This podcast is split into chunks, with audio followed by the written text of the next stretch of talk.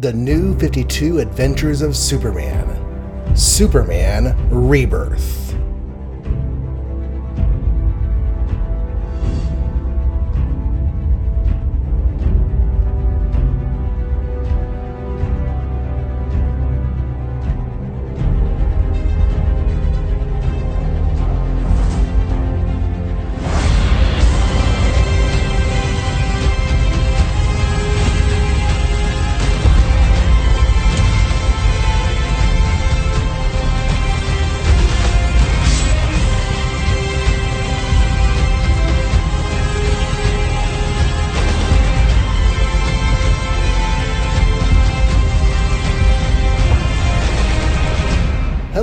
Welcome to a brand new episode of The New 52 Adventures of Superman, the podcast that takes you through all of the current adventures of the Man of Steel being published by DC Comics. Originally in their New 52 incarnation, and now we're just keeping on trucking ahead and beyond. I gotta find some way to turn that into a tagline. Haven't figured it out yet. Um, but, anyways, my name is John Wilson, and today we are looking at today's issue of Superman Rebirth. It goes without saying that if you have not read this issue yet and you do not want to be spoiled, please pause the podcast and come back to it later. This is the second week of DC's Rebirth uh, plan program, whatever they want to call it, where they're rolling out all the new titles. And most of the big name titles have a one shot rebirth special that is being done before they go into their regular monthly, or in some cases more than monthly, publication. Now, Superman Rebirth is an issue that takes us from the final days of Superman and the events of DC Universe Rebirth and gets us set up for two bi weekly Superman related comics, both action comics and Superman. Um, I'm not going to go in detailed synopsis. You've read it or you haven't. I enjoyed this comic. I really did. I enjoyed reading it. And I'll talk about a lot of things I did enjoy as we go along. I also thought that there were some oddities about the choices they made here, which you may not agree with, but you know, we'll talk about it. This issue definitely focuses on the new Superman, whom I am calling the now Superman. And by that I mean bearded Clark Kent from the pre Flashpoint universe, the guy who was Superman back in 1986 and was still Superman in early 2011, and we thought had gotten replaced forever whenever Flashpoint happened and the New 52 rolled out. Turns out he was not replaced forever, he was actually living in the sidelines and the shadows of the New 52 Earth. Which he was able to be doing because of the events of Convergence, where he had a baby with Lois Lane, and now they've been raising that baby on New 52 Earth. Uh, side note about that baby, because I talked last episode about the age of Jonathan Kent. Turns out Jurgens' reasoning is that the Kents came to DC's New 52 Earth at the beginning of the five years ago point in history. And since the present timeline has been rolling out, it's been another five years, which is why Jonathan Kent is now about 10 years old. I have some quibbles with that reasoning, but it's not like child aging is done with any kind of consistency in comics. So I, you know, I can't fault him.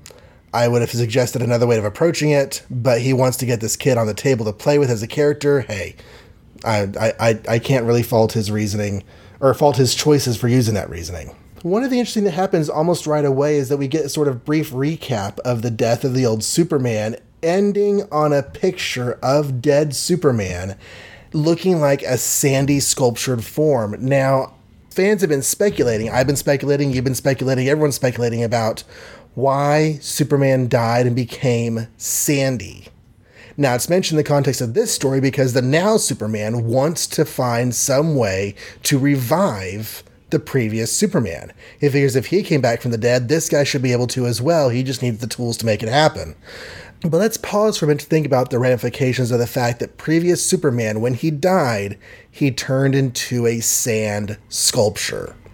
Now, this goes back to the theory that was mentioned last episode about the now Superman always having been the original Superman. it's possible that the previous Superman was never real, was never quote unquote the real Superman. Over the course of DC Universe Rebirth, we were given the impression that all of the new 52 characters can remember the previous timeline, or at least can be made to remember the previous timeline. And in some of the glimpses that I've seen of other rebirth specials, it might be that some of them already remember it because I saw some reference to Oliver Queen having a drug addicted partner, and that's not part of New 52 history. But if they can all remember their histories and they can all remember the previous timeline, or at least can be made to remember the previous timeline, then what about Superman? Because you can't have two different Supermen if one of them is the real one with his memories change or with history change and he you know my upstairs neighbor is drumming you might hear that in the background. Anyways.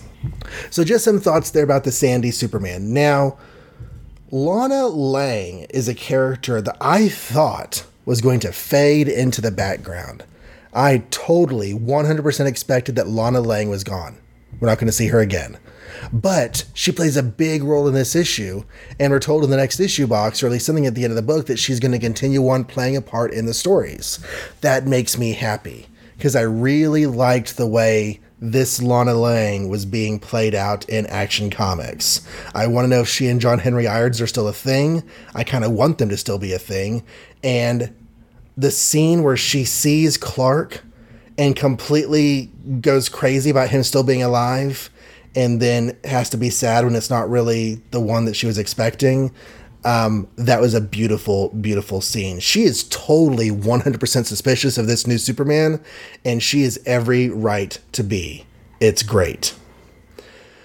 We get a lot of history of this Superman and his fight with Doomsday and his death and his resurrection and it's kind of important to what they're doing in this particular issue with him wanting to bring Superman back to life. But it also seems to be, in my mind, one of those odd choices of, hey, fans, we're bringing back the guy who died the Superman who died in the 90s with Doomsday and the funeral for a friend and the reign of the Superman and the long hair, that's the guy who's coming back. That's what we're doing. It seems to be a little bit like that. Like I said, it makes sense in the story. I'm not faulting it. It just felt a little bit odd to me, like an odd choice to really put so much time and effort and really, really beautiful uh, line work and art into that history. At the same time, at the same time, and, and I always like to try to be fair, DC hopefully got a lot of new readers with a new 52. DC hopefully has garnered a lot of Superman readers since 1994.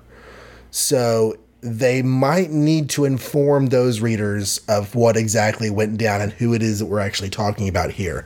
Surely the Doomsday fight and death and resurrection is in the zeitgeist of Superman fandom. Everyone should kind of know about that.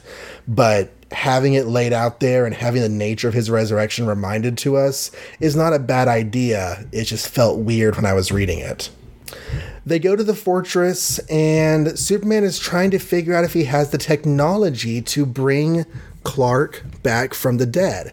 And I have to say, I love his reaction to new Clark's version of the fortress. Well, I say, again, new is not a good word. Um, the now Superman has a great reaction to the previous Superman's use of the fortress. His hologram to leave for Supergirl. He was pleased with that. And setting up statues of both of his parents, both sets of parents, which I saw in Final Days. Thank you, Pete Tomasi, and loved. And he sees it and he's like, wow, I it never occurred to me to do it in my fortress, but how obvious. He honored both. And then he takes Lana Lang to Clark Kent's gravestone and they lay his body to rest in Kansas, which is what Lana was wanting to do in the first place. Lots of really good stuff here. I kind of wish we, I don't know, I, I feel like. I feel like the book's not entirely closed on the previous Superman, but I feel like we're being told that for now it is. We're not focusing on that story right now. We're putting him to bed almost literally with Lana burying his remains in in Kansas, but we're, we're putting that idea to bed. We're moving on with a new Superman. I feel like we're being told that we need to move on, but I also kind of feel like there's something else missing. Maybe that's normal because that's definitely a part of what happens whenever you lose something and someone in your life. You feel like there could have been more, should have been more and we're just not going to be getting it, at least not anytime soon. I'm not saying I want the old Superman to come back. I don't think I do, but I do feel like I need some more explanation of the cosmology. I need some more explanation of the mythos that's underlying this series of events. Um, Superman Rebirth does not have a whole lot that actually happens. Uh, certainly, it's a very character driven piece, which is good character moments, emotionally driven, character driven dialogue is good. Um, Superman builds a statue in his fortress to the new 52 Superman. I love that. I love that we're, we're, we're giving an homage in the fortress to that guy. I love that our Lana Lang we've had has met Superman. I just, I feel like we're missing something and, and I don't really know what that is. But he does end on a very positive note. He says the only thing about tomorrow that's missing is Superman. And so this is a rebirth as we are going into the future and seeing Superman. The issue ends with a uh, tease. The adventure continues in Action Comics 957 in one week and Superman 1 in two weeks. We get a really cool um, I don't know if you want to call this an ad, but it says heroes now more than ever.